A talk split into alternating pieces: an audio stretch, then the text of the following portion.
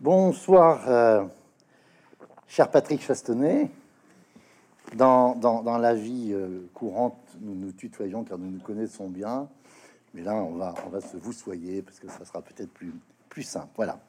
Euh, vous avez quitté l'en- l'enseignement supérieur, mais quand on est professeur des universités, comme vous, on ne le quitte jamais, vraiment, tout à fait. Et vous avez été, entre autres, professeur de sciences politiques à l'université de Bordeaux.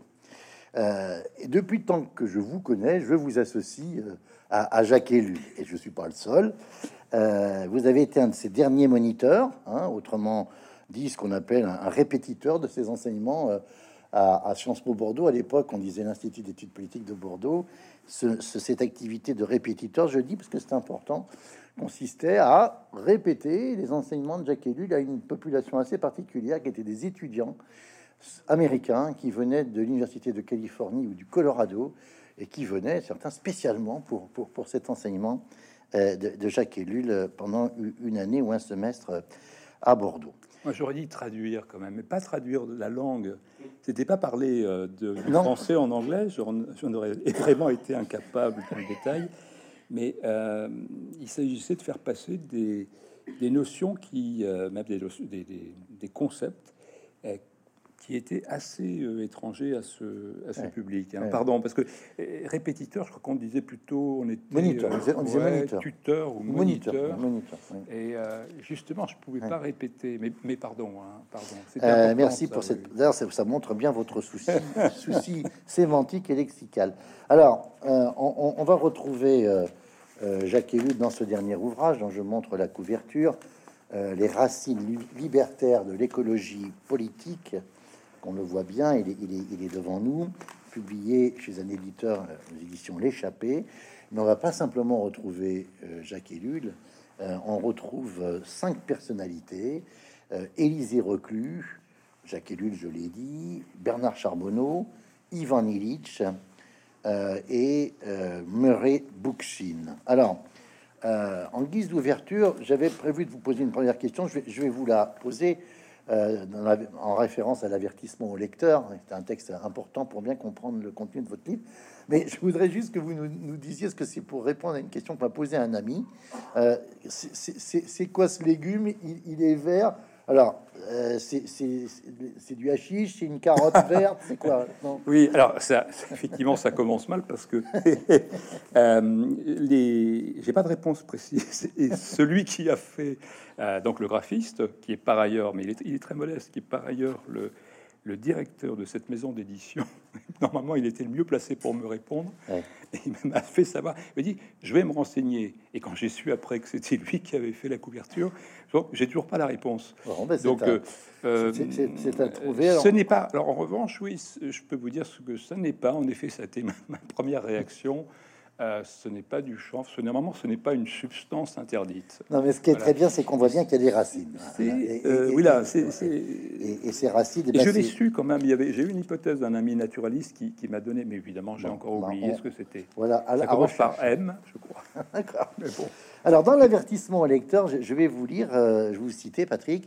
Je ne fais pas mystère, vous, vous- vous- les guillemets, hein, je ne fais pas mystère de la sympathie éprouvée envers ces cinq hommes, dont j'aurais été fier de pouvoir me proclamer l'ami. Et vous ajoutez que tous les cinq partagent, là encore je vous cite, ouvrez guillemets, une passion identique pour la liberté et pour l'amour de la culture qui vous semble tellement essentiel aujourd'hui qu'il vous donne envie de parler d'eux au présent. Ils ont tous disparu, le dernier étant Murray Bookchin, le plus récemment euh, disparu en, en 2006. Est-ce que vous pouvez nous présenter rapidement et nous dire pour quelles raisons vous avez choisi ces cinq-là euh, que vous désignez? Et je reprends vos propres mots comme un échantillon historique, historique qui ne représente qu'une partie de l'écologisme et de l'anarchisme. Oui, alors c'est vraiment la, la question difficile. C'est vrai que c'est, euh, je dirais que c'est un, petit peu comme un- le travail d'un photographe. Euh, je pense que le photographe, il est aussi dans la photo. C'est-à-dire que quand on, avait ces débats, enfin, je dire ces, questions, est-ce que la, photo va euh, prendre la place de la peinture? Bon, ça a finalement peu de sens parce que même un, photographe marque, même quand il fait un portrait, justement, il y a sa, subjectivité qui, qui transparaît. C'est-à-dire que pour chacun de ces auteurs, bon, je pense notamment à Bookchin, mais il y, a, des interprétations concurrentes. Il se trouve qu'en France, c'est le moins connu des cinq. Mmh. Mais pour répondre à votre question, il y a le, point commun, c'est euh, qu'ils ont, pour moi, pensé ensemble l'amour de la liberté et l'amour de la nature. Mais vraiment ensemble. Et je pense qu'on va y revenir parce que c'est vraiment le, point fort. Et précisément cela. Alors, précisément cela, pourquoi? Euh, D'abord, en effet, euh, c'est certainement sur ce registre-là le livre le plus personnel, euh, celui où je me dévoile le plus. C'est pas vraiment un exercice que j'aime faire. Mhm. Et je pense même que pendant, en plus, je suis encore euh, à l'université, hein, puisque je suis professeur émérite, et je me suis toujours euh, tenu. Alors ça aussi, hein, nombre de mes collègues ne partagent pas ce point de vue, mais j'ai de ce point de vue-là une conception weberienne, c'est-à-dire que j'ai été marqué, comme vous sans doute, par ce texte fondamental qui est euh, justement la, euh, bah, qui est le, le, savant et le politique, c'est-à-dire bon, en réalité c'est euh, deux conférences et c'est la, la, vocation avec Bérouf qui veut dire le métier, la vocation, la besogne, de savant. La besogne, oui, alors ça c'est plus la, la, besogne pour quand on, on, le réfère à la, à foi et notamment à la foi calviniste, hein, qui renvoie justement à ce qu'il a fait par ailleurs. Mais pour recentrer la, sur la, question de Weber, c'est la question de la neutralité axiologique. Et évidemment, je, notamment ce cours hein, que j'avais créé à, Bordeaux, et d'ailleurs, il est question d'en réduire le volume et la portée, ça, ça manque pas de sol, comme euh, il a été aussi, euh, euh, dès que je suis devenu émérite, on s'est empressé eh bien, de supprimer, même, même je dirais, j'étais encore à l'université, on a supprimé le cours que j'avais créé euh, sur euh, technique et politique dans la pensée de Jacques Ellul, c'est-à-dire euh, comment le, les questions techniques, technologiques, comme on dit à tort d'ailleurs, ben, en termes, on a qu'à parler des, fake news, comment justement elles, elles, influent sur les questions politiques. Je sais que je suis un peu long, mais c'est important pour dire que je me suis tenu à cette règle, euh, qui était notamment d'ailleurs même dans ce cours de pensée politique contemporaine. J'avais fait, euh, c'est pas original, mais c'était le jeu des, sept familles, et j'avais montré toute la diversité des, courants écologistes. Bon, c'est pas par hasard. Bon, après, vous, vous, le rappelez Oui, je le rappelle. Ah je le rappelle, c'est vrai. Et puis, euh, donc, bah, l'ensemble, je vais pas, je vais pas les décliner ce soir, mais bon, il y en a sept qui sont assez faciles à, à retrouver. Et puis, c'est pas le sujet, sinon je vais encore être, être plus long. Quoi qu'il en soit, euh, là aussi, je me suis dit, bon, au moment vraiment de... J'ai accumulé pour ce livre, c'est vrai, hein, c'est euh, au moins j'essaie de pas fatiguer mes lecteurs. Bon, c'est un livre tous les quatre ans, mais j'ai lu une, alors lu et relu puisque le bah, et pour Ellul et pour Illich et pour Charbonneau, c'est plutôt relu, mais une bonne centaine de livres. Mais je suis allé chercher au passage d'ailleurs. Hein, pourquoi c'est cinq Parce que d'abord il y en a trois que j'ai connus. Un très très bien, je crois, puisque je l'ai fréquenté. Euh, mhm. alors, je l'ai rencontré en 73. On a commencé vraiment à parler tous les deux. Bon, euh, allez, en 76, 76, 77, etc. Charbonneau, euh, bah, dans le prolongement de d'Ellul. oui pas immédiatement. Et Ivan Illich, curieusement, j'avais lu un livre. Et là, vous, racontez, vous racontez, votre rencontre. Oui, bah oui. D'ailleurs, vous êtes mêlé d'une certaine façon aussi. Il y a un complément d'information. Oui, mais moi, je l'avais vu une première fois. Euh, ça faisait 12 ans qu'il n'était pas venu en France, parce qu'il était venu en 72 pour le procès, la Gisèle Halimi, euh, procès de Bobigny. Procès de Bobigny Voilà. Et puis il est resté euh, sans, sans, venir. Et puis il est venu en 84. Qu'est-ce que vous aviez lu, Patrick, de lui à ce moment-là La convivialité, Némésis médicale Alors justement, c'est exactement ça. C'est-à-dire que j'avais vu, j'avais lu. bon, c'est même d'ailleurs, je crois, à Sciences Po, la convivialité, mhm. parce que c'était vraiment l'auteur à la mode. On parlait, euh, moi je suis arrivé à Sciences Po, j'étais très parce que pour toute une série de raisons, j'étais ignorant de beaucoup de choses. Euh, c'était Sartre, je connaissais Sartre, Camus, et j'avais jamais entendu parler de Jacques Ellul parce que je suis pas du tout bordelais, je l'ai jamais été, je suis pas bordelais quoi. Bon, et c'était la, la, découverte. Mais ce qui faisait euh, pour les étudiants, bon, alors c'est pas tous les étudiants, hein, c'est sûr que les, le cercle Roger Nimier ou certains, euh, c'était pas leur tasse de thé, mais ceux qui étaient entre guillemets les étudiants subversifs à Sciences Po, dans la section politique et sociale, euh, c'était la règle et non pas l'exception. Donc, il m'est arrivé dans ma vie d'être euh, dans une tendance majoritaire. Ça n'a pas duré longtemps. C'est heureusement tout est revenu à la normale depuis. C'est que bon, je suis toujours dans la minorité tout le temps, partout. C'est pas grave. Et euh, Illich, bah, finalement, euh, j'avais lu un livre parce que bon, c'était Marcuse, Illich et Marcuse. Mmh, mmh. J'en suis resté là. Et puis après, je, comme je travaillais aussi beaucoup pour Sud-Est Dimanche, qui donnait une grande place aux, aux, idées, aux entretiens. Aux entretiens. Et là, j'avais vraiment euh, carte blanche, si on peut dire. Je devais interviewer Ivan Illich. Alors là, évidemment, bah, comme vous l'avez fait ce soir, on fait les choses sérieusement. C'est-à-dire que euh, on se met à lire parce que je savais que j'allais rencontrer. Euh, alors, c'est pas le même rapport, mais moi j'avais une pression énorme d'aller rencontrer ce, personnage très connu. Donc, je me suis mis à lire un certain nombre de livres. On a passé une journée euh, à Bordeaux. J'ai mené l'interview. Il a été publié. Il y avait une, j'étais content parce que j'étais entre guillemets jeune journaliste. Il y avait la une et il, y avait des déclarations. Il y avait des débats sur la crise. Bon, il y avait des choses intéressantes. Le vrai contact, il est, il les vrais échanges. Donc ça a quand même bien démarré. Euh, il y aurait bien, des anecdotes à ce moment-là, mais c'est pas très important. Euh, je l'ai retrouvé après à l'occasion du. Bah, c'était alors là, c'est 93. Élu, voilà, meurt en, en, 94 et il fait ce. On, va y revenir, Patrick. Parce bon, mais alors, hein. je repars. Il faut aller vite, c'est vrai. Je reviens à ce que je disais. Pourquoi? Bon, et puis Charbonneau, c'est vrai que là aussi, je les, je les ai vus. Euh, bon, dans, dans, les moments importants de leur vie, puisque euh, Charbonneau après, et dans les deux cas, je continue des échanges, etc. Donc, euh, là, ces trois-là, ce sont des amis de chair et de sang. Et il se trouve, Jean-Paul et moi, des saints, ce sont des pensées incarnées, ce sont des pensées vivantes. Ils sont dans leurs pensées, ils pensent ce qu'ils vivent et ils vivent ce qu'ils pensent. Bon. Et, Alors, et, je parlais des trois êtres de chair et de sang. Les deux autres, ce sont ce que j'appelle les amis de papier. Alors, c'est-à-dire ceux-là, pour le coup, évidemment, euh, peut-être que pour Murray Bookchin, ça aurait été euh, peut-être matériellement possible. Ça voulait dire que je me déplace mais ça risquait pas, ça risquait pas à l'arrivée parce que à cette époque-là, je, je connais absolument pas Murray Bookchin, hein, et euh, vraiment fallait être, euh, il n'était pas traduit, je, et lui en parlait. Alors j'ai ah pensé des textes, et lui en parlait, mais c'était une mention. Il y avait Bookchin comme ça, euh, incidemment, et j'ai retrouvé aussi après des dans la bibliothèque des Lules des annotations. Donc et il arrive à Bookchin de parler des Lules qu'il n'a pas lu, parce que euh, vraisemblablement il l'a lu à travers un autre auteur. Il, dit des choses très, très, euh, très bon, pas grave, mais il y a beaucoup de choses. Mais pourquoi c'est Élisée reclus? Ben, Finalement, euh, Élisée reclus, oui, parce que tout est là, c'est-à-dire la racine, pour le coup, elle est là. C'est-à-dire que c'est la racine, selon moi, c'est pas l'avis de tous les anarchistes, c'est pas l'avis de tous les écologistes, mais c'est évidemment, enfin, là encore, c'est des je considère qu'on a tout à fait le droit de pas être d'accord euh, tout le temps sur tous les sujets avec moi. Moi-même, souvent pas d'accord avec moi.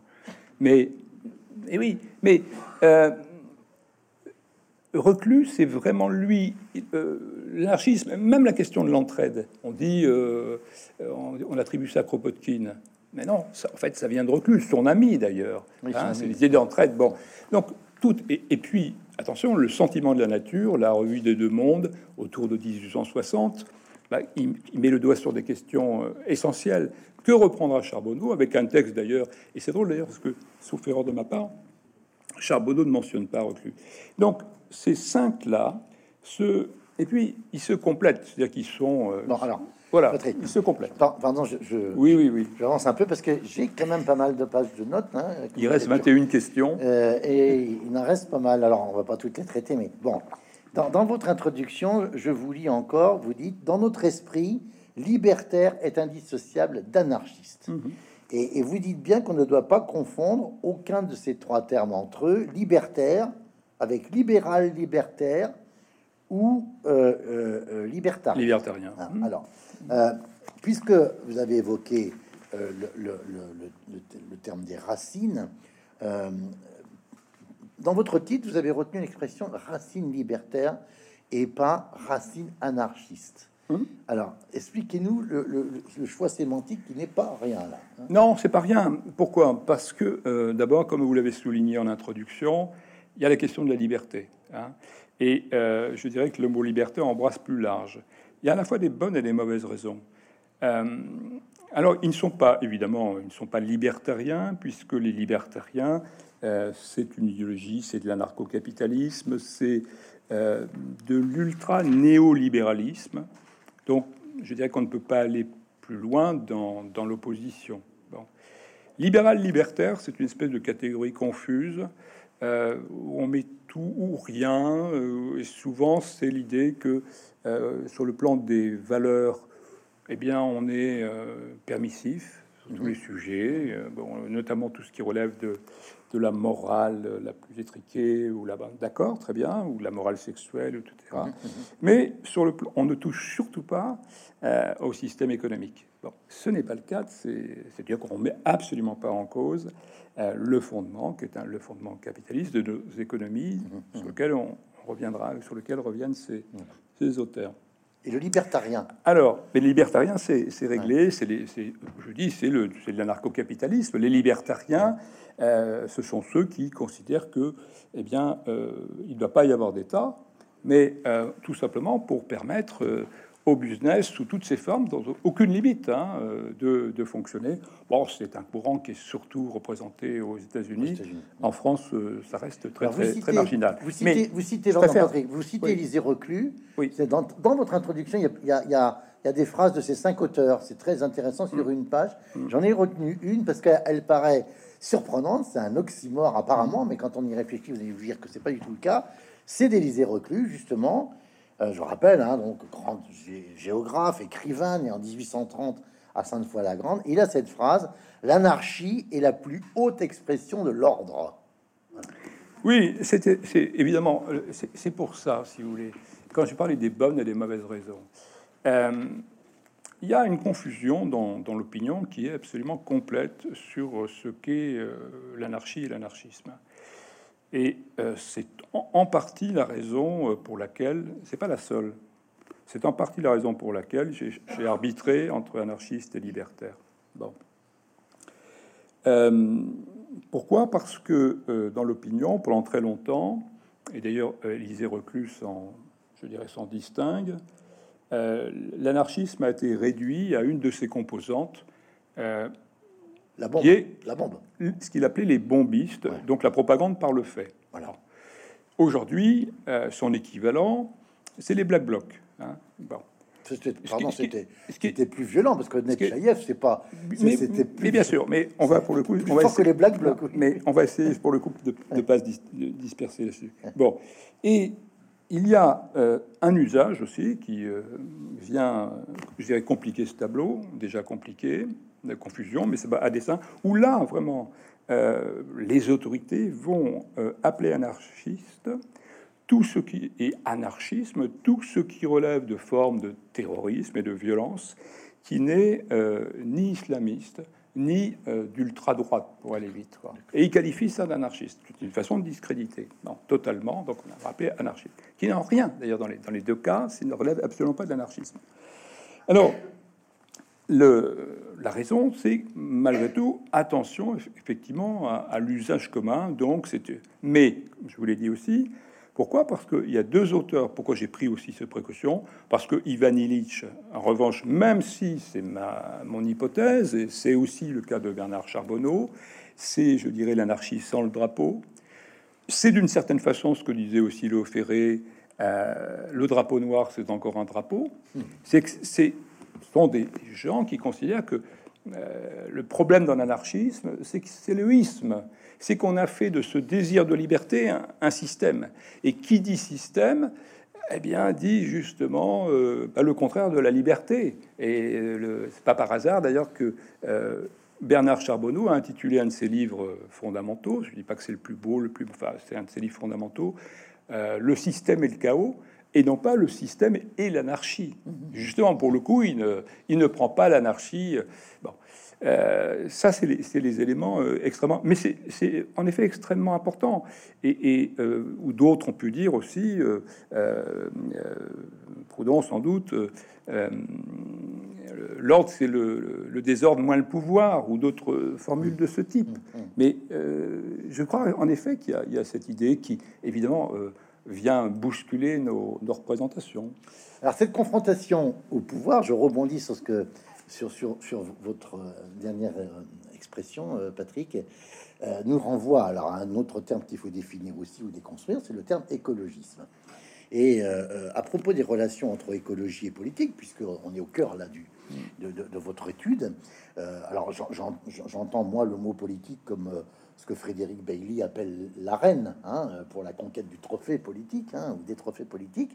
Vous avez cette réflexion qui mérite, à mon sens, quelques commentaires. Là encore, je vous cite. Hein. Limiter le développement industriel et la croissance économique était déjà au cœur des préoccupations de Reclus, Ellul, Charbonneau, Illich et Bookchin. C'est page 13. Ce qui, ce qui ne fait pas pour autant de l'écologisme un anarchisme tant s'en faut, écrivez-vous. Pourtant, ces auteurs ont fourni une partie du corpus idéologique des partis verts, ce qui peut sembler d'autant plus paradoxal qu'il manifestait un profond scepticisme, sinon une franche hostilité à l'encontre de la politique politicienne en général et de l'engagement partisan en particulier. Pas, pas persuadé que que, que, tout le monde apprécie ce, ce, mais, ce texte euh, dans, dans, les partis politiques actuels. C'est bien possible, mais euh, ah non, j'ai même la réponse pour l'avoir en avoir discuté avec certains de mes amis. Euh, oui, ils ne veulent pas l'entendre. Ils ne veulent pas l'entendre pour certains et certaines, mais, mais ça restera la vérité. C'est-à-dire que, mais c'est la vérité. C'est pas parce que c'est tellement évident. Il suffit tout simplement de lire les textes. Mais c'est vrai que c'est un sacré paradoxe. C'est tout à fait intéressant. À l'époque où, bon, je, allez, faut je peux pas dire ça parce que ça va encore dire que je fais de la polémique, mais euh, je, me souviens très bien, euh, je, m'en servais pour mes cours. Euh, j'étais, bon, j'avais, je consultais le, le, site de, oui, c'était en, je crois que c'est plus, c'était en 2004 ou 2005, le, site de internet d'Europe Écologie Les Verts. Et il y avait quelque chose qui s'appelait nos classiques ou nos références et tout. Et plus, il y, a, il y, a, une enquête, il y a un livre d'enquête aussi sur euh, quelles sont les, euh, les lectures euh, des leaders politiques écologistes. Mhm. Et il y avait, je sais que ceux qui avaient répondu au questionnaire, autant que je me souvienne, mais il faut quand même que je reparte sur le, la, la, la, remarque là, tout, tout à l'heure. Mhm. il y avait donc Dominique Voynet, il y avait André Buchmann, il y avait Antoine Vechter, etc. Peu importe. Il y avait deux choses. D'une part, là, dans ces questionnaires, il y avait ces auteurs qui apparaissaient, l'ensemble. Hein, d'ailleurs, mon, mon, palmarès, là, les cinq, là, ils y sont, tous les cinq. Et sur le site, c'est là, je ne vais pas perdre le fil, euh, ça m'arrivait exactement dans mes cours, ça partir sur tellement de choses, et hop, c'est pareil, ça n'a pas changé. et il faut me surveiller. Et donc, j'allais sur leur site, André Gortz. Voilà, il y avait André Gortz, mais moi, c'est pas mon sujet. Non pas que Gortz, j'ai consacré d'ailleurs un chapitre André Gortz dans, mes, dans, dans mon cours. Et là, bon, mais il y avait André Gortz et puis les cinq. Donc, c'est-à-dire, euh, bon, mais, mais et c'est là, en effet, c'est quand même un sacré paradoxe, puisque, et puis alors là, pour le coup, c'est des choses que euh, j'ai, euh, je pouvais même en discuter avec Ellul, puisque on m'envoyait, je me rappelle, m'avait je pense que c'était Guibault pour le, ça s'appelait le Nouvel Observateur à l'époque, mhm. euh, m'avait envoyé euh, donc revoir Ellul, puisque c'était l'époque où j'avais déjà commencé mes entretiens avec lui, pour lui demander ce qu'il euh, ce qu'il pensait de la création d'un parti vert, par exemple. Mhm. Donc il y avait à la fois le programme et le programme, on ne peut être que d'accord, puisque c'est en gros c'est bon, c'était à l'époque de la fondation. Le programme a beaucoup évolué après mhm. et euh, est parti vers d'autres choses. Et euh, puisqu'il disait au contraire, ce sont nos idées avec Charbonneau depuis euh, les années 30. Bon, très bien, quoi. Bon, alors après la question de, créer un parti, il me dit non. Ce qui va se passer, il y aura une écologie de droite, une écologie de gauche, une écologie du centre, une écologie d'extrême droite, une écologie d'extrême gauche. Et quelques années plus tard, sur les élections européennes, je vais apparaître cette liste. Mhm. il n'y avait pas encore de parti animaliste. Bon, qui est autre chose d'ailleurs, qui nous emmènerait loin. Bon, mais bref, tous ces auteurs, leur point commun, c'est pas par hasard qu'Ellul a écrit l'illusion politique. Je vous dire que bon, euh, il reprend à son compte. Là, il le dit pas lui comme ça, parce qu'au passage, c'est moi qui dis qu'il le dit, mais il le dit pas comme ça. Mais lui, ce qu'il écrit, hein, euh, l'engagement, c'est la mise en gage bon, l'histoire de mise en gage avec les anciens qui peuvent savoir ce que c'est. Hein. Mhm. Allez, bon, euh, bon, peu importe, d'aller voir la, c'est la veuve. Bref, de, mettre des, biens en gage, hein, une, belle montre, une alliance. Bon, le, monde, le, monde, piété. Le monde piété. Voilà, l'engagement, c'est la mise en gage. Bon. Euh, et puis, d'une certaine façon, c'est, euh, bah oui, euh, un homme de parti, c'est la partie d'un homme. Hein. C'est tous ces auteurs, leur point commun, pour le, ça fait partie de leur point commun, c'est voter, c'est abdiquer. Et alors, euh, Ellul, mais dès Avec là... Petite nuance, pardon, Patrick, hein, parce que je me souviens qu'Ellul disait oh, Je n'ai jamais voté de ma vie, sauf aux élections municipales à Pessac. Oui, alors, oui, mais enfin, euh, euh non, mais vous confirmez Oui, mais non, pas du tout, parce que ah. il avait d'abord, il n'avait pas de carte d'électeur et ah, il a voté. Quand on... non, si on veut, si, jamais on veut voter. non, non, mais oui, ça c'est vrai au passage, on peut voter sans carte d'électeur. Euh, il a voté normalement, il a voté normalement. En 1936 pour le, pour le Front Populaire. Et à ma connaissance, il n'a pas voté. Au passage, d'ailleurs, c'est vrai que c'est intéressant ce que vous dites là-dessus, mais comme toujours, mais c'est le local. Et la Bookchine, c'est en effet, Bookchin, c'est le, la question locale. Ouais, bon, voilà. Mais même ça, ça, passe pas lui dans son schéma par l'élection. Il n'empêche que il a aidé. D'ailleurs, il a aidé quelqu'un qui, Asperelli, quelqu'un qui est devenu célèbre, c'est euh, Bernie Sanders au passage. Mais pour revenir sur le noyau dur là, euh, et vous avez touché deux doigts les contradictions. Oui, ça ne n'empêche pas, on est d'accord. Vous me dites l'écologie politique, bon, se réfère beaucoup à ses auteurs, mais euh, c'est quand même un paradoxe. Oui, vous avez tout à fait raison. Il, il se réfère, mais peut-être que ben, c'est humain de faire ça. On met de côté ce qui nous, ce qui nous déplaît. Mais je reviens, voter, c'est abdiquer. C'est vraiment vous retrouvez cette, quand même cette idée. Et bon, alors ça, je sais que je là là-dessus, c'est oui, c'est surtout reclus, mais c'est pas que lui. C'est pas que lui. Donc, je, force un peu le trait. Euh, Ellul a eu quand même euh, sur ces questions-là euh, des choses. C'est là où je, voulais y venir tout à l'heure. Mm-hmm. Euh, moi, je me rappelle d'un article de alors je me rappelle pas de l'avoir lu à cette époque et pour cause, mais je me rappelle très bien euh, dans mon travail l'avoir euh, euh, photocopié. Je l'ai depuis tellement longtemps lu et relu à chaque fois, Dictature et démocratie, etc., où vraiment il est, il est extrêmement sévère, pour plus même dans l'illusion politique, c'est-à-dire sur la, en gros sur la comédie électorale et sur le système démocratique tel qu'il fonctionne. Alors, attention à une question que vous m'avez pas encore posée, mais que je réponds bien volontiers. Euh, ce sont des démocrates, c'est-à-dire que c'est pas, ce sont des profonds démocrates, c'est-à-dire que c'est pas qu'ils sont contre, la... c'est précisément parce qu'ils ont une très haute idée de la démocratie que euh, justement, euh, eh bien, ils cherchent à la fonder sur autre chose que le système électoral et la conquête du pouvoir central. Alors, on, va naviguer, si je puis dire, entre les cinq là. Euh, mm. euh, le personnage d'Élisée de, de, Reclus, euh, on, ne peut, en lisant votre chapitre, le chapitre que vous lui consacrez, que être, j'allais dire presque déçu que, que cet homme ne soit pas plus connu, ah et j'allais dire en particulier, ah même dans son département ah d'origine, quoi. Hein, bon. bon, il a une vie personnelle incroyable. Vous, vous rappelez que son père, qui est un pasteur protestant très rigoriste, l'envoie avec son autre frère euh, en Allemagne, dans un endroit improbable, mm, mm. Euh, dont, le directeur est, on va dire, en termes peu, peu, peu, mm, peu, sympathique, un vrai salaud. En fait, oui, hein, totalement. Vous dites cette phrase euh, Élisée Reclus comprend que cet homme est faible avec les forts et dur avec les, petits. Hein. et il rentre à pied d'Allemagne à l'âge de 14 ans de, c'est vers Mannheim, si je me souviens bien, euh, euh, mm. à Sainte-Foy-la-Grande. Mm. Ben, voilà. Mm. Il a une vie, il est, il est aux côtés des communards, il est arrêté, les armes à la main par les Versaillais, il fait 10 mois sur les pontons de Brest. Je, pardon, de, ah pardon, non, c'est que j'ai interrompu là-dessus, vous allez perdre le film. Non, mais pour avoir connu justement l'internat, moi, dans les années 60, euh, ce que pouvait être dans au nord de la Vendée. Non, mais vous étiez chez les frères de Saint-Jacques, de, Saint-Georges en Paillé, les frères Non, non, non, non, c'était pire. J'étais chez, enfin, on va pas, pas trop passer sur mon cas, mais euh, sans donner le détail, mais c'était chez les frères de, Saint-Gabriel, de Saint-Gab, euh, euh, Saint-Laurent-sur-Sèvre, et donc le, nord de la Vendée, la, la partie. c'est franchement, c'est pour des enfants, justement, c'était absolument une horreur. Quoi. Et là, on était au 20e, c'était bon. Alors, on parlait de reclus, pardon. ce qui est très intéressant, c'est cet homme.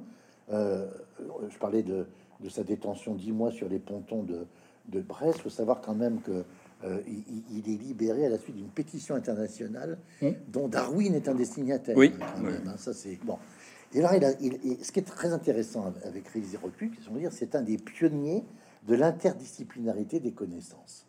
Euh, et je voudrais que vous parliez de ça parce que c'est quand même extraordinaire. C'est vraiment un, un- un- un honnête homme et un humaniste. Oui, tout à fait. euh, sur le modèle le- de la Renaissance au 19e. Je me Oui, trompe oui. ou on peut le dire comme ça? Oui, oui, oui. Il, y a, il y a surtout aussi une chose dont on, on peut parler, il faut vraiment tous, bon, ceux qui le connaissent, bien sûr, mais il y a, en fait, c'est excellent. C'est comme quand euh, on conseille à un ami euh, à la lecture d'un livre qu'il n'a pas encore lu, c'est le bonheur de pas encore l'avoir lu, ou un film ou, une série. C'est extraordinaire, c'est-à-dire qu'on l'invite. Et bien là, c'est ce bonheur de lecture, c'est-à-dire que non seulement il a ce savoir euh, encyclopédique qui est extrêmement rare, d'ailleurs qu'on pouvait euh, avoir au 19e, euh, c'est-à-dire qu'il est curieux de tout et que il manie à la fois la connaissance, on peut le dire, la connaissance du monde, sans mauvais jeu de mots, puisqu'il publie dans la revue de Deux Mondes. Il a même euh, gagné sa vie pendant un moment euh, en travaillant pour des guides. hein. Et euh, c'est voyager euh, partout dans le monde en œuvre libre, mais c'est aussi évidemment le travail, alors là c'est beaucoup plus classique, du, du géographe qui établit des cartes, qui travaille dans les bibliothèques. Et il est tout ça à la fois, et mais aussi, c'est que c'est extraordinaire, c'est que même dans, euh, bon, euh, euh, le- dans, des dans des articles et des livres qui ne sont pas euh, finalement des, des livres de li- littérature ou de vulgarisation, son style est absolument exceptionnel. Ah, mais il, il- il est, Ça, pardon, Patrick, mais il, est très drôle parce qu'il suit les questions d'actualité. Et Oui. vous racontez, page 24, qu'il est très remonté contre le projet de, de- de police, enfin, de, de la fameuse euh, transformation de la Ah, police, avec l'invention du fichier Oui. des empreintes digitales du, du- du fameux célèbre Bertillon. Oui. Et, et- et donc, euh, euh, il, il dit, d'abord, il dit ah, précédemment, même un État populaire opprimera ces sujets. Ça, on va dire qu'en termes Bien de sûr. science, c'est quand même particulièrement Absolument. bien vu. Mais là, quand je disais qu'il a un style où il est très drôle, il, il dit. Marx le détestait, hein, pardon. hein. Ah bon Marx le Ouais. détestait. Mais je pense qu'il il, il a beaucoup plus d'humour que, que Marx. hein, euh. je, je le crains. Bon. Et, et- Même et- si et il dit en connu, mais- particulier, parce qu'on a suivi ensemble les cours des Lulles sur Marx, bien sûr, euh, euh, il, dit, il, dit, il dit, Élisée Reclure à propos, du pro- à propos du projet Bertillon, que la police et la science se sont entrebaisées. Ah oui, c'est excellent. Ça, c'est Cette formule. Ah, je pouvais pas. Oui, bien sûr, je pouvais pas passer à côté. Bah. C'était, c'était le, c'était cette, cette langue qui est Oui. très, très, euh, oui, dans le, dans le contexte. Et, et en effet, c'est-à-dire qu'il là, il touche du doigt quelque chose qui va être. En effet, euh, c'est bien d'avoir repéré ce détail. Je promis un, un- un grand avenir qui est la police scientifique, qui pour le coup va faire ce que Proudhon euh, euh, avait aussi repéré, ce que faisait l'État, qui nous euh, suivait à la trace, qui nous euh, mesurait, euh, comptait, calculait, euh, euh, encerclait, corsetait. Enfin, je sais pas. euh, Proudhon a rempli deux pages, euh, mais ma mémoire ce soir euh, me permettra pas de les réciter. Puis en plus, je n'apprends jamais les choses. Alors, c'est dans, dans, dans une correspondance avec quelqu'un que j'ai découvert, Jean Grave, hein, autre, Oui, Jean figure, Grave, ouais. autre figure de l'anarchisme, euh, euh, éditeur du Révolté et de la Oui, Révolte. c'est hein, voilà. lui est très inspiré par, euh, euh. Kropotkin. hein, hein. Et Kropotkin. Voilà. Ouais, c'est. C'est là qu'il y a cette fameuse phrase euh, euh, voter, euh, c'est abdiquer, ouais. abdiquer, Voilà. Euh, alors, vous, donc, on, on va passer à Ellul. Hein, euh, euh, pardon, on, on- on- on papillonne, mais c'est un Ah peu oui. l'objectif. hein, puis il faut qu'il faut que le temps passe. Donc, à, à propos de voter, bah, vous, vous, vous évoquez effectivement que Ellul vote en 36 au front, pour le front populaire, l'élection du Front populaire. Et là, vous, vous, vous, vous- vous dites qu'il pense vraiment que l'or de la Révolution vient enfin de sonner. Mhm. Euh, vous écrivez ça, euh, euh, page 35. Euh, euh, alors, sur- Ellul, là, on, on aborde un autre aspect qui est anarchisme et foi chrétienne. Mhm. Là encore, je, je- je vous cite. Ellul, enfin, en fait, c'est vous qui citez Ellul. Hein. Je, Ellul écrit Je ne cherche nullement à convertir, entre guillemets, dit-il, des anarchistes à la foi chrétienne. Réciproquement, je ne cherche nullement à dire aux chrétiens qu'ils doivent devenir anarchistes. Euh, et pourtant, si on peut faire le lien avec Élisée Reclus, Euh, diriez-vous que le fait que ces deux intellectuels étaient de confession protestante a eu une importance dans la structuration de leur pensée sur l'anarchisme et sur l'écologisme? Alors, euh, Reclus s'en défend. C'est-à-dire que euh, Reclus, euh, justement, il a eu. Reclus, il, existe avant Max Weber. Hein. Ah, alors, justement, oui, mais il n'y a pas que ça. C'est-à-dire Reclus, bon, il y, a, un phénomène de rejet que je peux parfaitement bien comprendre. Il, a, il, a, il a été, je dirais, il est tombé dedans, quoi. Trop, il y a de quoi être traumatisé. Mhm. Donc, il a rejeté, mais extrêmement violemment, tout ce qu'il pouvait y avoir de religieux.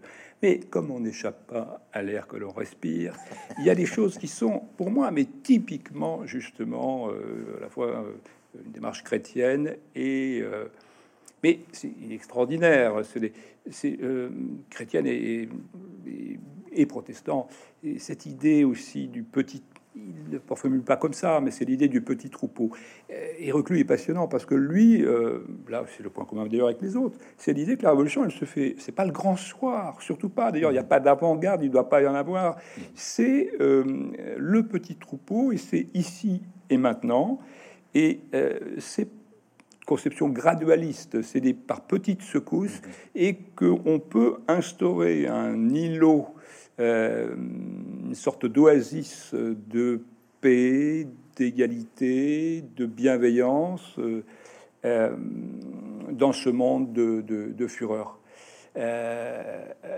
c'est cette idée et qu'on avance et qu'on on avance. alors, il y a du christianisme euh, chez euh, Reclus, je dirais, à, son insu.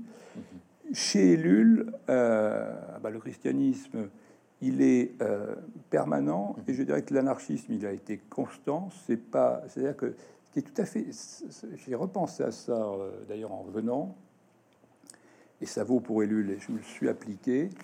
Ça m'avait beaucoup marqué. C'est-à-dire que si on, voit un texte d'Ellul de jeunesse, euh, la première euh, déclaration que j'ai pu trouver explicitement hein, anarchiste euh, chez Ellul, c'est un article dans Réforme, donc c'est Réforme étant un hebdomadaire protestant, dans un article qui s'appelle Proposition louche, et il dit, mais là j'imagine d'ailleurs aussi la tête des lecteurs à l'époque, c'est un article de 1948, après-guerre, là, et, il dit, euh, bon, je ne dis pas que c'est la solution universelle qui vaut tout le temps, partout, toujours, mais euh, compte tenu du contexte actuel, euh, pour la France, eh bien, l'anarchie est, la solution politique qui devrait être la, plus, la plus cohérente. Bon.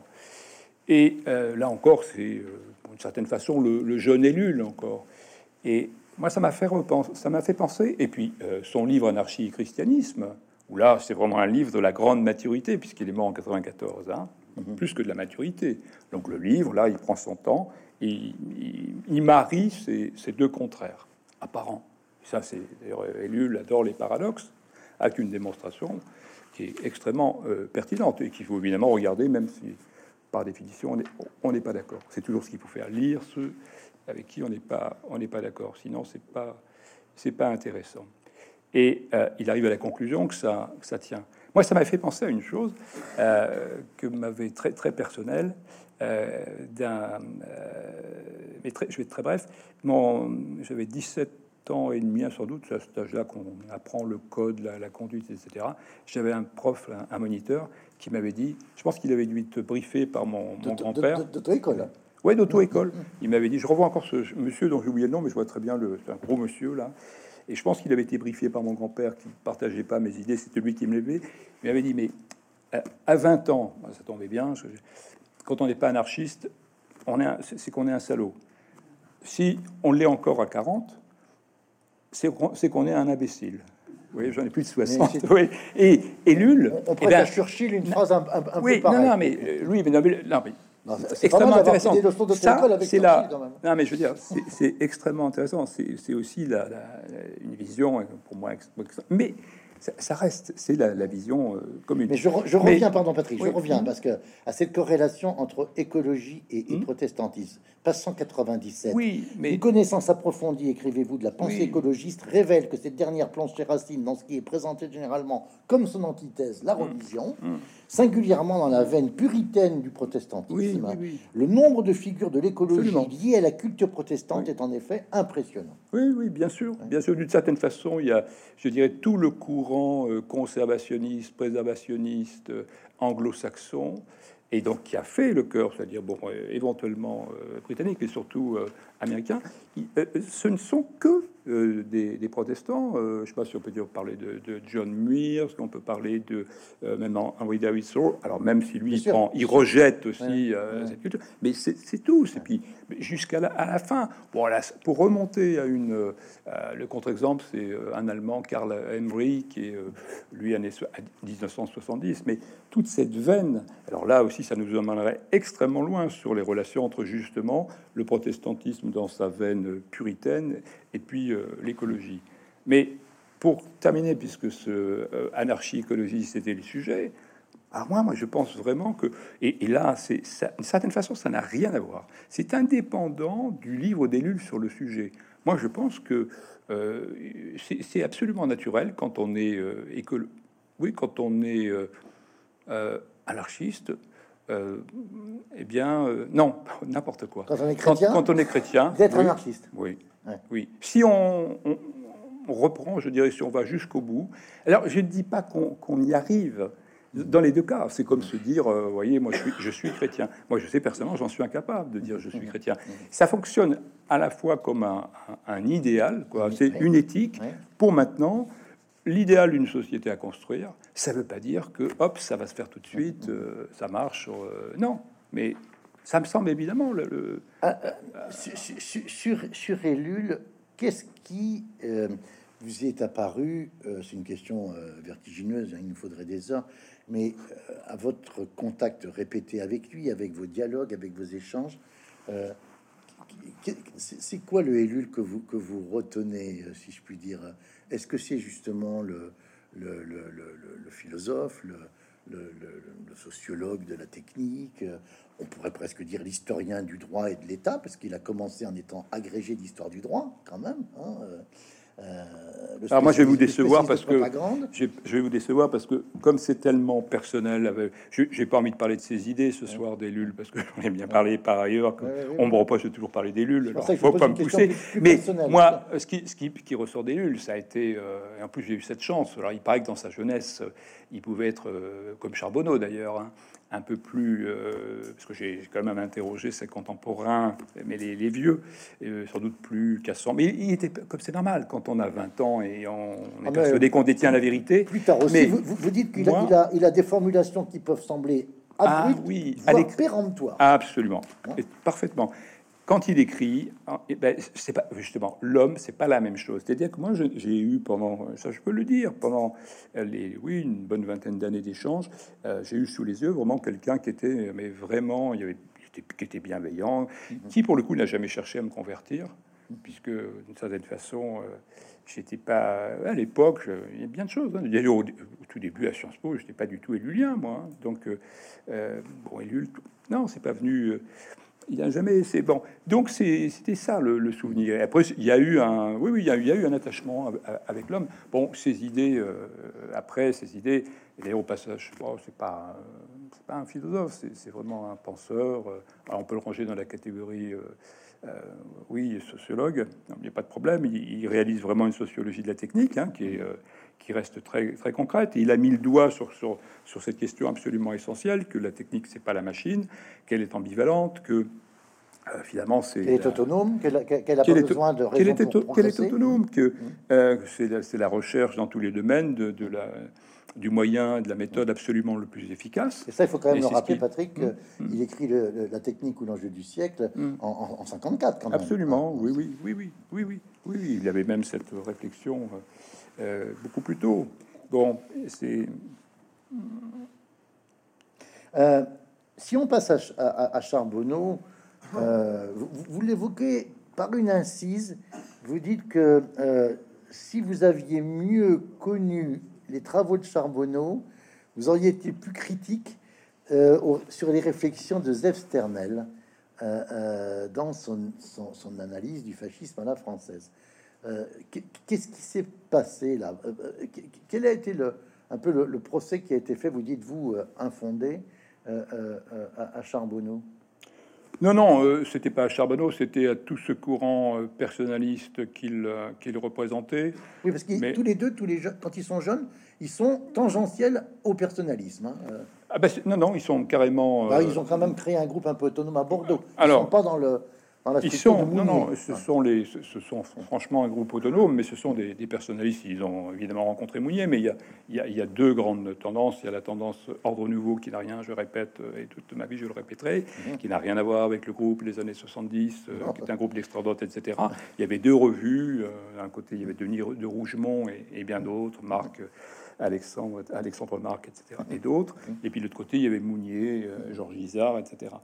Et euh, au début, ils étaient avec Mounier, et puis euh, très vite, d'ailleurs, ils avaient leur propre groupe de réflexion avant d'aller voir Mounier, et puis ils se sont autonomisés et ils ont fondé une tendance qu'on peut qualifier effectivement de Gasconne. Moi, je préfère parler des personnalistes du Sud-Ouest, hein, qui étaient Bordeaux, Pau, Toulouse, Bayonne.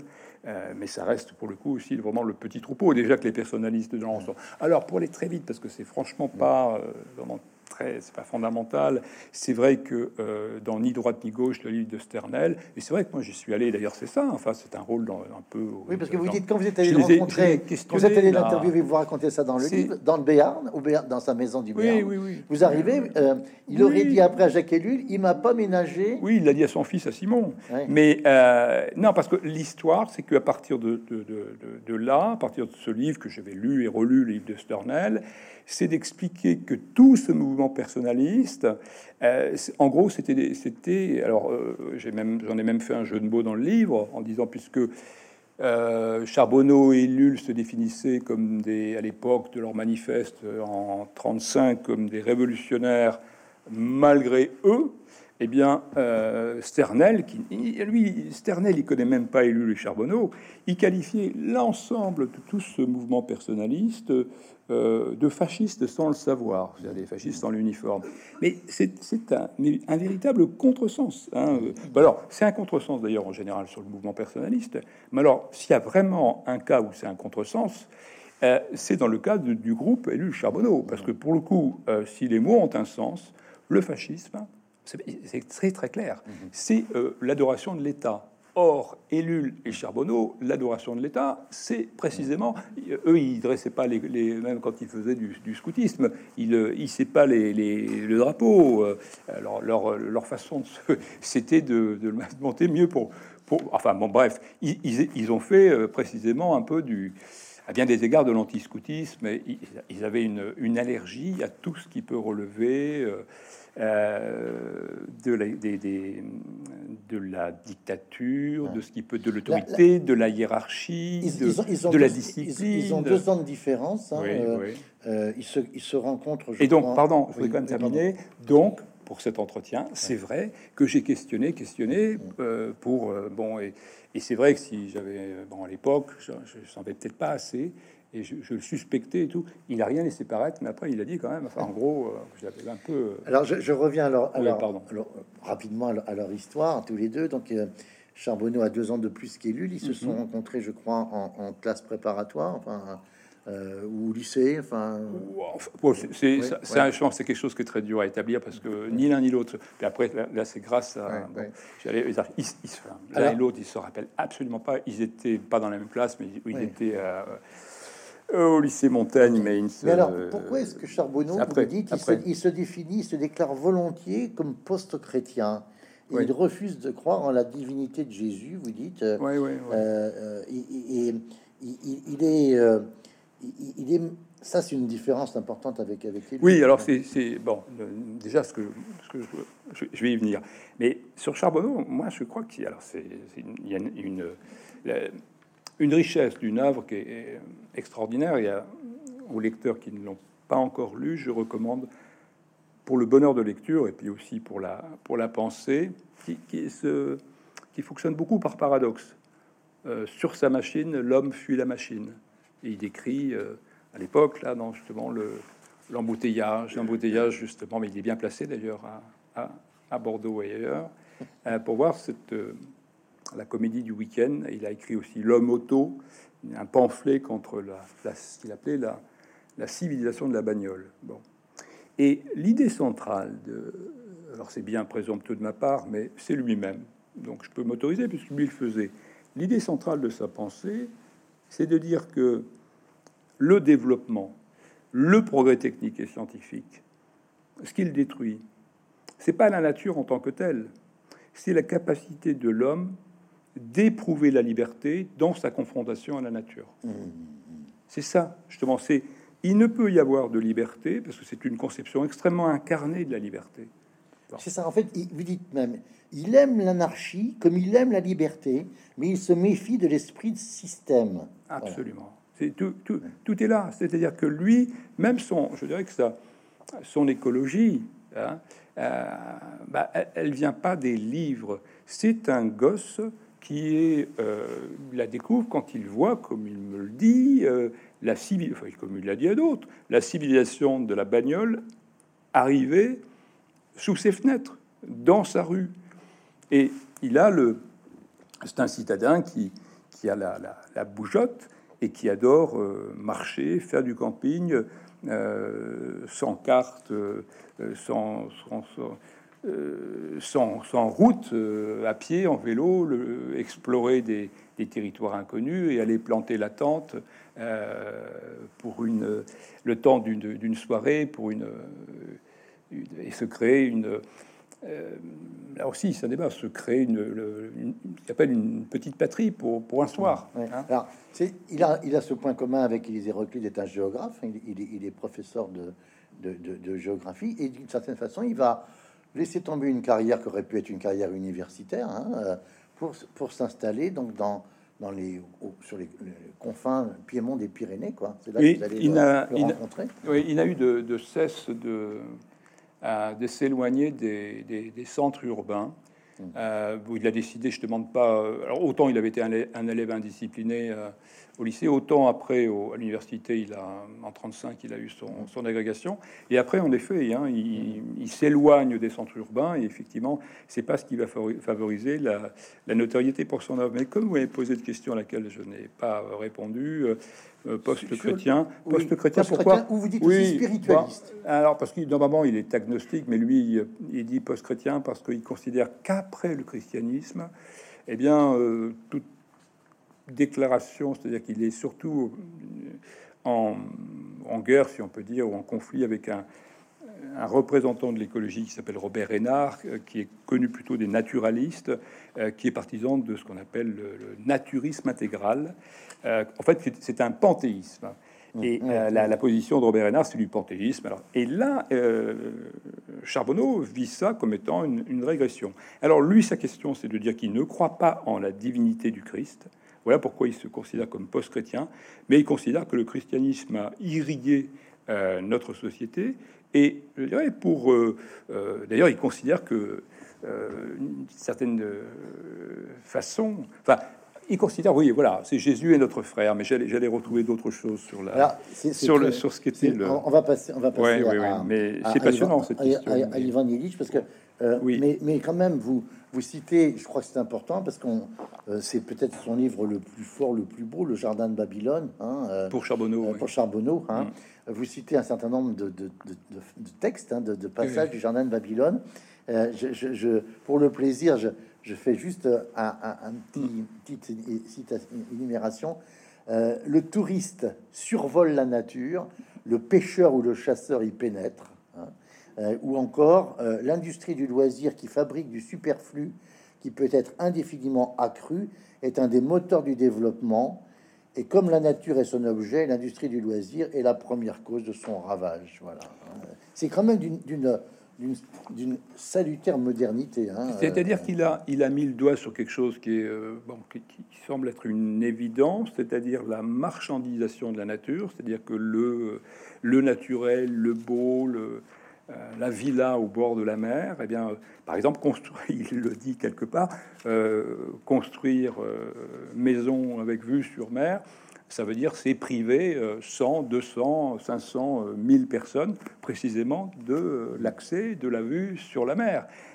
c'est il, a bien sûr touché du doigt bah, la différence, c'est-à-dire que la, tout ce qui peut être le, rôle du, pionnier. C'est pour ça que je l'embêtais beaucoup là-dessus en disant que sa pensée était une pensée élitaire ou élitiste, euh, aristocratique, euh, parce que euh, le fait que le sentiment de la nature s'exaspère précisément au moment où elle disparaît sous nos yeux. C'est-à-dire qu'en fait, la, nature va dépérir d'être trop aimé, justement, puisque tout le monde va aller se précipiter euh, sur les endroits. Et après, je, termine juste sur ce point, et où il est lui, lui aussi en désaccord, euh, c'est la question des euh, justement des parcs, des zones protégées, parce que c'est mettre la nature sous cloche. Et, c'est pour ça qu'aussi euh, Ellul est en accord là-dessus et qu'il avait écrit un article plaidoyer contre la défense de l'environnement, parce que justement ce n'est pas l'environnement de la plupart de nos concitoyens. Et donc, euh, interdire des petits lieux très protégés pour après avoir le droit de saccager tout le reste, parce que c'est ça qu'il s'agit, tout le reste du territoire, euh, c'est pas la solution. Alors, euh, on, ne peut pas ne, pas évoquer Ivan Illich. Bon, là, en plus, il y, a des pages très personnelles sur votre votre séjour, enfin quand il est à Bordeaux. Euh, vous êtes là, vous, vous, l'accompagnez, vous, vous, échangez. Bon, euh, euh, moi je me souviens, puisqu'on y a assisté ensemble dans ce colloque international en l'honneur de Jacques Ellul, donc en 93, il parle de, Maître Jacques, hein, oui, à, à, propos de à propos de à propos de d'Ellul. Hein, on, a presque l'impression qu'il s'est fait référence à Maître Eckert hein, dans, dans, la grande tradition des, spiritualistes. Hein. Je, trouve que l'évocation que vous faites de, de, est tout à fait passionnante parce qu'elle elle remet, euh, j'allais dire, l'homme, euh, l'espèce humaine, au cœur de la dimension à la fois de l'anarchie et, de l'écologie. Et je, cite euh, ce que vous dites parce que c'est, je trouve ça très, très intéressant. page 155 c'est là qu'on sent que vous avez une sorte de tendresse amicale pour Ivan Illich. Vous dites, tout comme Ellul, il proscrit plus qu'il ne prescrit, et il croit en l'amitié, en l'art du plaisir et en l'art de souffrir, en l'art de vivre et en l'art de mourir. Pour terminer par, chez lui, la recherche théorique se substitue, se substitue progressivement à l'analyse politique, sans renoncer à la pratique de l'amitié. On pense aussi à politique de l'amitié. Euh, euh, un très beau texte qu'on a pu écrire Derrida ou même, ou même, ou même Lévinas. Mais là, précisément, Illich, vous dites il y a deux Illich, le Illich de la notoriété avec ses gros succès de librairie, puis à partir de 81-82, il y a un deuxième Illich. C'est hmm. ce deuxième Illich qui, qui, vous, qui vous a le plus séduit, je pense. Alors, euh, c'est pas par, euh, je dirais, pas par le plan, au plan théorique, parce que au plan théorique, ça, c'est un, il mène un travail qui est pas vraiment, euh, bah, qui est difficile hein, euh, d'accès. Donc là, j'y ai épuisé des éléments, mais pour ce, ma partie là, pour l'écologie, c'est vrai que j'ai travaillé sur les. Mais par contre, c'est le moment où il est le, sans doute pour moi le plus intéressant comme homme. C'est un, un, sacré paradoxe. Hein. Mmh, mmh. Par contre, sur le plan des idées, c'est j'ai puisé dans les, cinq, livres qu'il appelait des pamphlets, qu'il appelait des pamphlets. N'empêche que c'est là où on retrouve tout ce qui peut être opérationnel et qu'il l'est encore aujourd'hui. D'ailleurs, il, va, il y a un euh, samedi, là, ce samedi à Paris, il y a une journée euh, euh, qui s'intitule Lire Illich mhm. à, Paris, là, à la Maison du Climat, dans le 4e arrondissement, et, en hommage à, à Illich. vous citez des, entretiens avec David Kegley. David Kegley, oui, oui. je prononce bien. et c'est d'ailleurs avec cette phrase que vous avez ouvert ce chapitre le plus grand service que l'on puisse rendre au monde et à ses semblables consiste à changer son cœur. Voilà. Alors on va terminer avec avec euh, avec Murray Bookchin. Alors là, on n'est pas du tout dans une tradition protestante. C'est un origine euh, Europe centrale, juif d'Europe centrale, arrivé arrivé euh, à, New York. Bon, vous dites que c'est sans doute le plus anarchiste des, écologistes et le plus écologiste des anarchistes. alors, je voulais vous montrer parce que vous en parlez c'est une couverture d'un d'un, en fait, ça grandit, mais c'est un, petit livre de Abdullah Ocalan. Hein. Euh, donc, c'est sur le site du PKK, hein. hmm. euh, Confédéralisme démocratique, parce que Murray Bookchin et euh, Dixit Ocalan, un, peu, sont un, de ses maîtres, un de ses, un de ses inspirateurs, et tout ce que fait en particulier, tout ce que font les Kurdes aujourd'hui au niveau du municipalisme, de, du, de, cette, de cette dimension local euh, trouve un peu chez Bookchin des, racines, mais je vous vois un peu, un peu dubitatif. Ben, évidemment, parce que je, me rappelle la, première fois où les, étudiants euh, attirent l'attention sur cette dimension, me parlant du PKK, euh, Chalan qui est en qui est en prison. Euh, bon.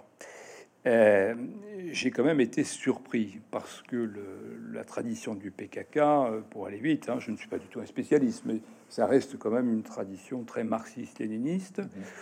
et euh, donc avec un certain nombre de méthodes qui me semblent assez éloignées. Bon, mhm. après, c'est vrai que ça, c'est mes convictions les plus profondes. on peut changer. Alors, je, une fois encore, je ne suis pas assez spécialiste du PKK, mais en plus, c'est des questions de territoire. Mhm. Alors, on peut pas euh, mettre ça sur l'ensemble des revendications ou des méthodes kurdes et même du PKK. En plus, le PKK, euh, où est-il? Est-ce que c'est euh, la partie qui mhm. agit en, Turquie? Est-ce que c'est la partie qui agit en Syrie? Alors, au Rojava, c'est visiblement l'endroit où ces, ces idées bon, seraient. Bon, donc, il y a eu une correspondance entre les deux. Maintenant, de là à dire ça, il faut, faut faire extrêmement attention après avec les influences, parce qu'après on risque de prendre l'effet pour la cause. Euh, c'est comme quand on, rendait finalement euh, euh, presque directement responsable, parce que le Jean-Jacques Rousseau des, du génocide euh, des Khmers rouges, parce que que Sampan et puis euh, je ne sais plus qui l'autre était avaient fait leurs études à Paris, étaient des grands lecteurs de, de Rousseau. Euh, alors la version du contrat social, attention, attention, attention. donc pour ne se réduit pas, oui, voilà. alors pour revenir à c'est compliqué. En plus, a, lui-même une trajectoire un peu compliquée parce que il dans la fin, c'est ses grands-parents hein, qui étaient déjà, voilà. la grand-mère qui était déjà arrivée dans la fin de à, New York. Dans, la fin de sa vie, je dirais intellectuelle, mm. il, il, prend un peu ses distances aussi avec avec, les amis, avec l'anarchie. Ah oui, ils rompt, ils avec l'anarchiste. Il les trouve pas assez sociaux dit-il, et il trouve trop, alors pas individualiste dans ce sens-là, mais euh, il est, oui, oui, il, rompt aussi, et donc il se définit à la fin non plus comme anarchiste, mais comme communaliste. Euh, communaliste. Hein. oui, communaliste, absolument. Hein. Communaliste, pas communiste, communaliste, et donc qui renvoie justement à, sa conception du, municipalisme libertaire et à cette euh, vision. Hein, et ça veut dire que pour lui, ce qui est extrêmement aussi important, et c'est le point commun aussi qu'on retrouve qui balaye l'ensemble de ces auteurs, c'est la dimension, c'est la question de taille, qui nous renvoie aussi à Illich, mais à tous. C'est-à-dire qu'évidemment, le modèle de société qu'il préconise suppose des, petites, des petits groupes, des petites communautés, et même pour, dans le cas d'Illich, de Illich, pensant, de Bookchin, mhm. c'est très précisément le rêve ou l'aspiration à avoir des petites, enfin des communes au sens américain, hein, de, mmh. euh, de, de, taille moyenne, de population moyenne, avec un, une sorte de, de lien, euh, de, de, réseau, de fédération partant de la base jusqu'au sommet. Ça, c'est une, c'est une constante. C'est-à-dire que le pouvoir, là, il part toujours de la base, il part toujours du bas. Et il n'y a jamais l'idée, euh, une fois encore, de ce qui serait d'ailleurs pour le coup réellement utopique, euh, de s'emparer du pouvoir. Pour, au passage, pourquoi en faire Avec quelle méthode Et là, c'est sûr que c'est la négation. Bah, ça va nous permettre d'arriver à la conclusion, parce que votre conclusion, elle est, elle est, elle est aussi très personnelle, comme l'était l'introduction ou l'avertissement. Le, titre euh, de votre conclusion, c'est Assez de paroles, des actes Point d'interrogation. Euh, et, et, quand on vous lit, on a de quoi être inquiet d'ailleurs un peu. Je dis pas que le livre se termine sur une sur une touche euh, euh, pessimiste, mais bon, vous, vous êtes euh, un politiste professionnel, hmm. vous savez bien que la science politique n'est pas prédictive. Mais je fais pas de science politique là. Mais, je, non, mais je, je, vous lis, à, à, la fin de votre livre, vous écrivez dans ces conditions, et si l'on en juge par les méthodes expérimentées au plus fort de la pandémie de Covid-19, il y a fort à parier qu'à plus ou moins longue échéance, l'écologie dite punitive ne sera pas instaurée par quelques mers verts, Ah oui. ni par d'obscurs anarcho-primitivistes, mais par les gouvernements eux-mêmes. Oui, c'est très bien de me le rappeler parce que c'est exactement ce que je pense au plus profond de moi. C'est-à-dire que, euh, alors, au passage, hein, pessimiste, oui, ça, je l'ai entendu euh, tout le temps, il l'a entendu tout le temps. C'est une, une qualité morale, le pessimisme. La question, c'est de savoir. c'est- c'est la lucidité. C'est bon, c'est tout. Et enfin, je, suis, enfin, pessimiste, une fois encore, c'est une qualité morale. Donc Mhm. peut-être, d'ailleurs, au passage, ça n'empêche pas de l'être. Aussi, ça dépend euh, des, jours, comment je me lève, le, le temps, euh, ce que j'ai vu sur la route en venant, d'ailleurs, en marchant. là, des- Bon, bref, ça, je- je- alors là, je me dis, oui, je- oh oui, là, voilà, je suis gagné par le pessimisme. Est-ce que la situation euh, est inquiétante? Moi, ce que je crois réellement, c'est que, en effet, si on ne prend pas le risque de ces auteurs, ils nous permettent de faire le pas de côté. C'est-à-dire que, évidemment, euh, euh, chacun dans leur domaine, ils, interviennent euh, avec bon, leur recul, leur, expérience, toute leur subjectivité, d'accord. Mais on dit, mais oui, mais comment Comment? Ben, On va y venir après. Mais ils nous permettent justement de faire ce pas de côté nécessaire. C'est d'ailleurs c'est la fonction de l'utopie pour se dire mais comment pourrait être le monde justement? Quel est quel pourrait être quel, quel de quel type de monde on veut? Après on, discute sur euh, comment euh, comment y arriver. Et ce que je crois profondément là, c'est que si de toute façon on ne on ne on n'opère pas ces changements qui sont des changements difficiles. C'est pour ça que c'est pas c'est il faut être pour le coup lucide. Ça veut pas dire qu'on va euh, déprimer, aller se, se jeter dans la Garonne ou ailleurs, aller se noyer.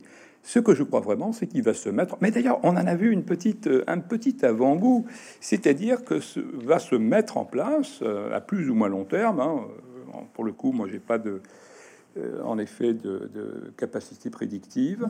Euh, une sorte de, appelons comme on veut, de tyrannie mondiale, mais qui pourra être très bien, très propre, très sophistiquée, de gouvernance mondiale, euh, autoritaire, euh, qui va en effet intervenir sur le rationnement et l'allocation de biens devenus rares, de ressources rares. Et ça se fera, une fois encore, de façon, euh, oui, de façon policière, tout simplement, euh, administrative et policière. Et le degré de violence interviendra euh, ben, selon.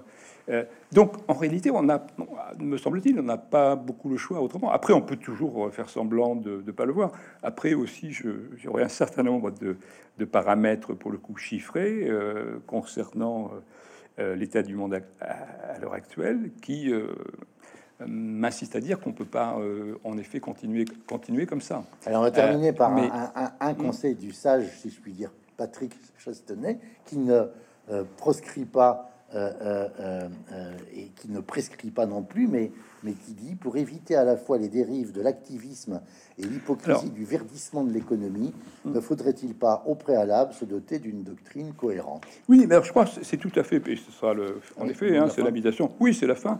Euh, c'est le sens hein, de ce assez de paroles des actes qui était, c'est partie du, du catalogue des, des lieux communs.